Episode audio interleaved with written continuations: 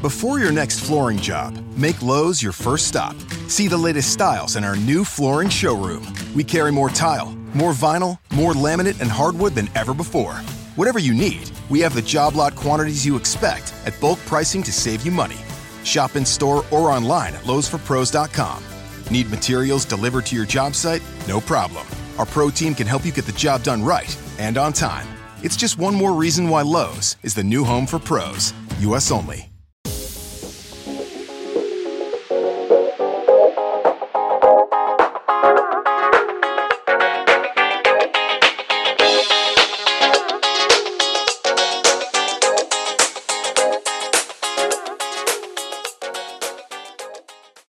E salve a tutti ragazzi, ben ritrovati in questa 59esima puntata del podcast sportivo di InstaNews, penultima puntata di questa stagione che poi andrà a sostituirsi sostanzialmente con una piccola pausa estiva che poi rivedrà la sua apparizione nel corso del mese di settembre, insomma fine agosto-settembre poi torneremo, ve lo comunicherò poi a breve. Adesso sto cercando di fare una scaletta anche mentale per rimanere un po' più tranquillo. Cosa è successo questa settimana? Ma abbiamo avuto sostanzialmente il Gran Premio di Silverstone che ha per l'ennesima volta quest'anno fatto trionfare la Ferrari, veramente una gran bella gara di cui parleremo un attimino anche adesso, e poi ci sono state tutta una serie di partite dei mondiali. Io sto registrando di martedì, quindi non voglio farvi più tanto un excursus, perché mi avete anche detto che è vero, il commento sui mondiali è carino, ci sta, però è magari meglio farlo a partite completate, ecco. Quindi siccome oggi, per me che sto registrando, domani ci saranno le semifinali, insomma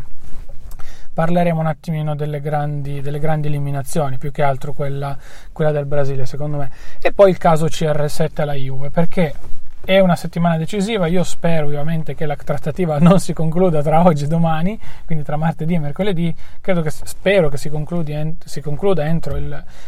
weekend sostanzialmente, però diciamo che sono un attimino un po' frenato, però ve ne volevo parlare da un certo punto di vista. Partiamo col Gran Premio di Silverstone. È stato un grande Gran Premio per la Ferrari, un Gran Premio dove finalmente per l'ennesima volta abbiamo visto che in caso di safety car è necessario cambiare le gomme. Mercedes per la seconda volta si è fidata, ha visto sostanzialmente che con la sua macchina, il bilanciamento eccetera eccetera, poteva tranquillamente rimanere con le gomme medie, salvo poi pagare, perché Vettel è riuscito a passare Bottas negli ultimi giri e Raikkonen poi ha sorpassato anche lui Bottas, non riuscendo però a passare Hamilton, però diciamo che stava arrivando, ecco. Raikkonen è sempre lì che sta per arrivare, poi in realtà conclude quasi sempre molto molto poco. Detto questo, diciamo che è stato un gran premio positivo, perché la Ferrari torna a vincere in Inghilterra a casa di Hamilton. Secondo me non si è comportato benissimo né dopo la qualifica in cui ha fatto la pole, però dove ha dimostrato sostanzialmente di essere un po' uno spaccone, ecco, perché non si è presentato alle interviste perché c'era la partita, l'aveva detto, però insomma un minimo di rispetto ci va sempre, e poi non si è presentato anche alle interviste post gara, quindi è andato direttamente sul podio, l'hanno intervistato sul podio perché comunque poi insomma era britannico e molta della folla era lì per lui. Diciamo che insomma è successo un po' di patatracche. Col patatracche c'è stato anche all'inizio, avete visto, con Raikkonen che ha letteralmente speronato Hamilton. Sul fatto che fosse o meno un errore di Raikkonen credo ci sia poco da dire, perché Raikkonen è arrivato anche lungo, diciamo che ha scelto il male minore per non compromettere troppo la sua gara, quindi quello di colpire non con l'ala ma con la gomma la posteriore di Hamilton, sperando di non farlo girare. Il problema è che Hamilton era già in traiettoria per girare, mentre Raikkonen era molto più dritto, quindi quando Raikkonen ha sostanzialmente fatto gomma contro gomma la Mercedes si è girata. Sono cose che succedono quest'anno, le abbiamo viste. Fatto sta che comunque quello che è successo nel post gara non è stato molto bello, perché Hamilton che dice prima Raikkonen mi ha colpito, la cosa non va bene, Toto Wolff che dice che la Ferrari butta fuori le Mercedes per vincere il mondiale, sono affermazioni pesanti. L'hanno detto con la cattiveria giusta da parte loro, cioè giusta nel senso che comunque era cattiva la situazione, però poi hanno ritrattato ciò che hanno detto, perché hanno detto no, era uno scherzo, non era una cosa vera, insomma è stato frainteso, bla bla bla, sia Toto Wolff che Hamilton, quindi probabilmente sono stati richiamati all'ordine, anche perché sin da subito, se avete sentito le interviste post gara, Raikkonen ha ammesso che è stato un suo errore, infatti non si è nemmeno lamentato della penalità. Sulla penalità si potrebbe discutere, nel senso che a Vettel sono stati dati 5 secondi in Francia, a Raikkonen 10. Probabilmente con Raikkonen c'è stata l'aggravante che non ha compromesso la sua gara, ecco, quindi la somma del tempo che gli hanno inflitto sostanzialmente era diciamo superiore da questo punto di vista, perché lui non ha perso niente, lui ha girato, ha fatto la sua curva ed è andato avanti per la sua strada, ecco. Diciamo che la Ferrari è stata molto fortunata in questo Gran Premio, perché se non avesse cambiato le gomme probabilmente sarebbe stata una doppietta Mercedes, con Hamilton che secondo me avrebbe facilmente passato o avrebbe chiesto di passare Bottas, anche per distaccare un po' Vettel nel mondiale. Insomma, è andata bene di nuovo la Ferrari, ecco, questo è un mondiale fortunato sia per la Mercedes che per la Ferrari, quindi ogni gara sostanzialmente succede qualcosa di nuovo, non ci si annoia sostanzialmente mai fino a fine gara, e questo sicuramente è un gran bene soprattutto per lo spettacolo, perché diciamo che erano anni che non si vedeva un mondiale così elettrizzante ad ogni gara, e quindi va benissimo così per quanto mi riguarda. Certo, il futuro adesso bisogna un attimino capire e vedere gli aggiornamenti che arriveranno, perché se Ferrari non svilupperà più così come ha fatto ora la macchina potrebbe essere un problema, perché Mercedes abbiamo visto che nella seconda parte poi dell'anno si arrabbia come l'anno scorso, tira fuori grandi pezzi, grandi sviluppi e la macchina vola e decolla. Come sempre, secondo me la parentesi asiatica sarà quella che, diciamo, delineerà poi il campione del mondo di quest'anno, perché tutto passerà sostanzialmente da lì. Bisognerà arrivare, secondo me, con Ferrari con un buon vantaggio, ma abbiamo visto che alla fine anche l'anno scorso avere un buon vantaggio è servito poco o niente, perché poi il botto a Singapore, vari problemi qua e là, a Suzuka anche, quindi insomma bisogna andare con i piedi di piombo quest'anno. Sicuramente in partenza quest'anno succedono i disastri, l'abbiamo visto per Mercedes o per Ferrari, quel che sia. Secondo me Ferrari dovrà sempre cercare di avere tutte e due le macchine una in coda all'altra, e quindi cercare di avere due piloti che o fanno da scudo nei confronti di una Mercedes cercando di passarla o di fare una qualche manovra per ingabbiarla,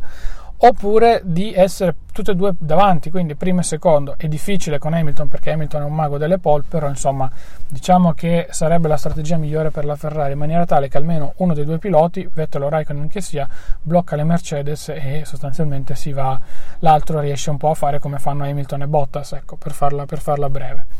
Parliamo del mondiale. C'è stata l'eliminazione del Brasile contro il Belgio. Al netto di quel che succederà poi dopo, io volevo parlarvi solo di questo, perché sicuramente è stata una grande perdita per questo mondiale. Certo, io l'ho sempre detto, la squadra che, diciamo, sarebbe uscita dalla semifinale tra, diciamo, il tabellone di sinistra, in sostanza,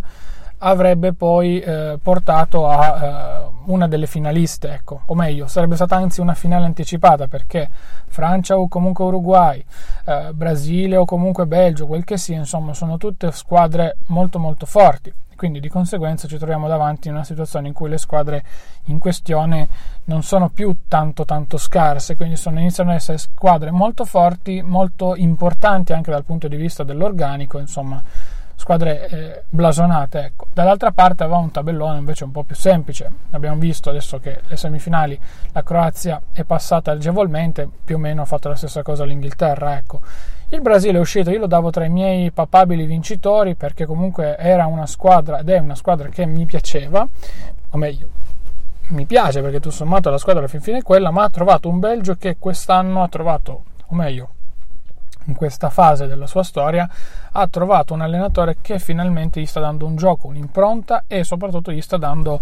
comunque un qualcosa in più che probabilmente tutto questo talento della squadra non aveva avuto nel corso di questi ultimi anni, perché facciamo riferimento a una generazione d'oro, se vogliamo, per quanto riguarda il Belgio, una generazione che sostanzialmente ha portato a grandi campioni come Nainggolan, per fare un esempio di quelli che non c'è, però adesso a parte gli scherzi, cioè, comunque abbiamo un centrocampo di rilievo da Hazard a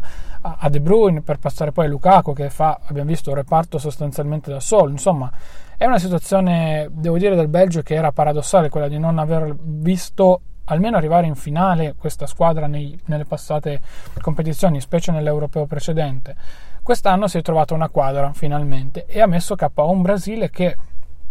purtroppo, dico, senza Casemiro, che secondo me insieme a Coutinho era stato il migliore di questa squadra, ha mostrato tutti i suoi limiti. è Neymar dipendente fino a un certo punto, più che altro è Neymar centrico, quindi se Neymar fa male o se Neymar si arrabbia il Brasile perde la testa e quindi di conseguenza diventa difficile anche per lo stesso Tite gestire una squadra. Secondo me il Brasile non ha fatto male, adesso non so se Tite verrà rimosso dall'incarico oppure no, ma spero di no perché ha fatto un gran lavoro e secondo me è un grandissimo allenatore, però allo stesso tempo non ha saputo secondo me gestire troppo bene Neymar. E bisognava proteggerlo? No, bisognava secondo me come ha fatto qualche anno fa Ferguson, se magari sapete questa storia, con Cristiano Ronaldo: vuoi diventare il migliore del mondo?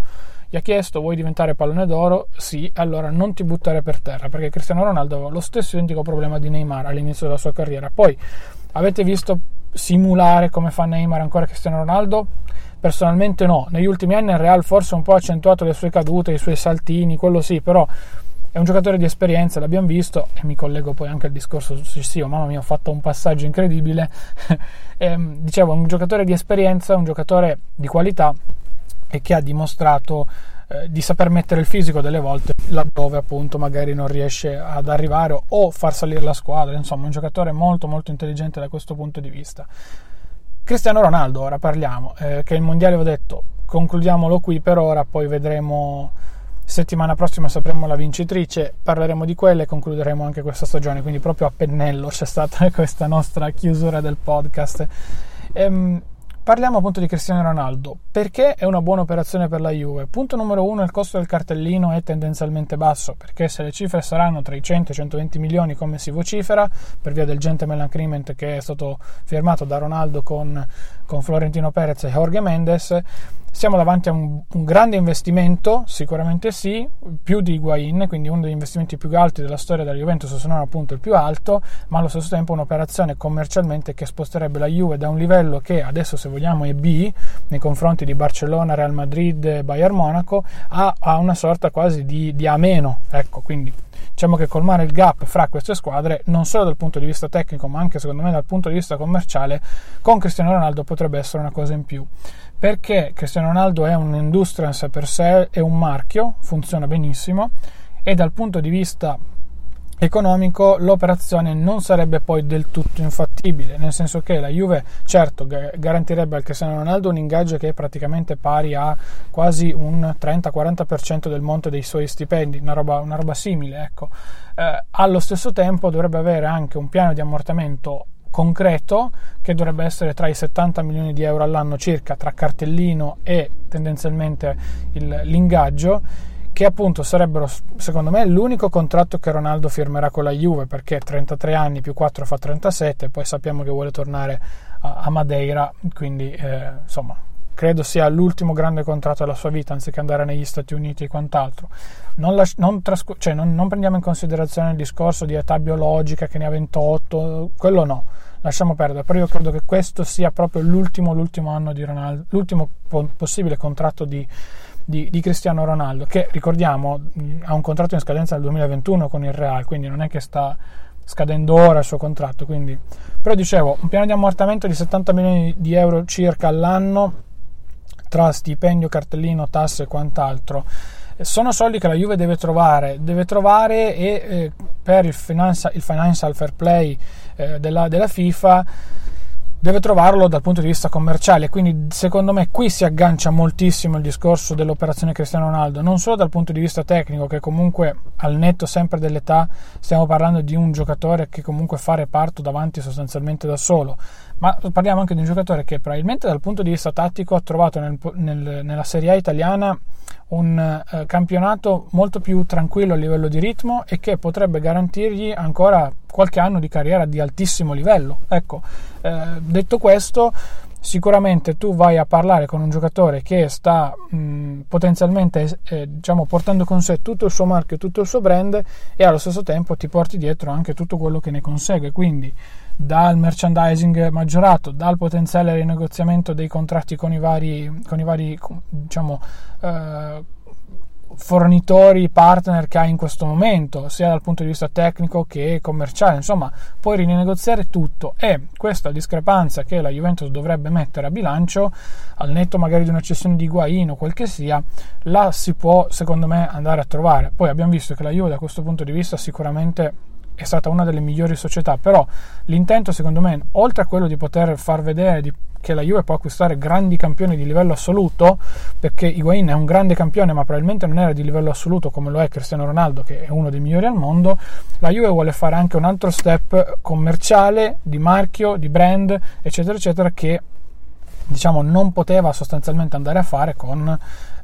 normali tra virgolette acquisti. Come dicevano altri colleghi, probabilmente è più sostenibile un'operazione come quella di Cristiano Ronaldo piuttosto che quella di un Milinkovic-Savic, al netto dei due giocatori, al netto delle potenziali esplosioni che ci sarà magari di un Milinkovic-Savic nel futuro. Insomma, Cristiano Ronaldo ha un peso decisamente più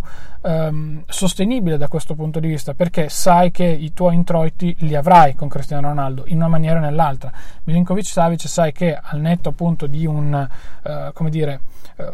cartellino che sarà altissimo, magari un ingaggio non sarà lo stesso di Cristiano Ronaldo, potrai attestarti sui 4 milioni e mezzo magari. Insomma, porti dentro un giocatore che poi il lato commerciale, per carità, con tutto il bene che si può volere a Milinkovic-Savic, è quasi pari allo zero, come hanno detto in tanti. Quindi insomma va valutato secondo me anche questo aspetto qui, perché la Juve è un'azienda prima di tutto e secondo me sta cercando di fare questo step commerciale e societario che diciamo le serviva per arrivare al livello dei top team, perché abbiamo visto che bene o male in Champions il cammino suo lo riesce a fare, al netto degli arbitri, al netto dei problemi, al netto degli avversari, al netto di tutto. Gli manca quello step in più a livello di società e con Cristiano Ronaldo potrebbe secondo me arrivare. Detto questo, io concludo qui la puntata, spero di non essere smentito in tutto quello che ho detto tra oggi e domani, spero che appunto, o meglio, non posso pubblicare prima la puntata, però la pubblicherò sempre alle ore 12, cercando di, diciamo, come dire, andare a snellire, sperare che Cristiano Ronaldo non arrivi in questi 2 giorni, però, ripeto, è un discorso generale che secondo me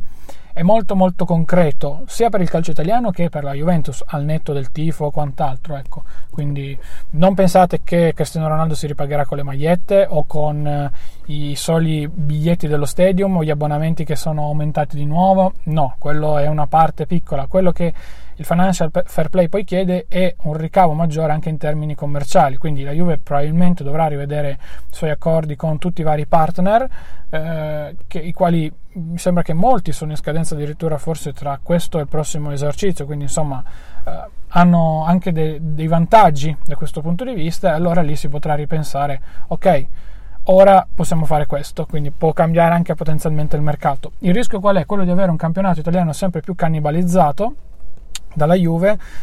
salvo vedere qualche meteora come il Napoli lo scorso anno. Ma detto questo è un altro discorso, ragazzi, io concludo qui, ci sentiamo settimana prossima sempre alle ore 12, ultima puntata, mi raccomando, siete tantissimi, e poi vedremo che cosa sarà successo, commenteremo il mondiale e magari chissà l'arrivo di un Cristiano Ronaldo alla Juventus. Un saluto a tutti da Claudio, ciao ragazzi. Fall is the perfect time to seed your yard and repair it from all the use it's gotten this summer and get it set for next spring.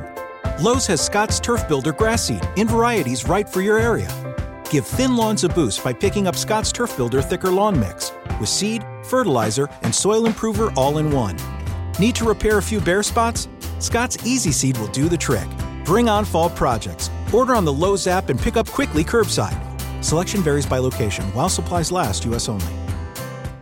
Come stay and play at Live Casino and Hotel. Welcome to one of the biggest casinos in the country with luxurious clean rooms, upscale dining, and the grandest payouts. Now offering stay and play and all-in packages, including $50 free slot play, VIP parking, VIP casino access, and more. Book now at livecasino.com or call 443-445-2929. At Arundel Mills. Must be 21. Please play responsibly. For help, visit mdgambling.org or call 1-800-GAMBLER.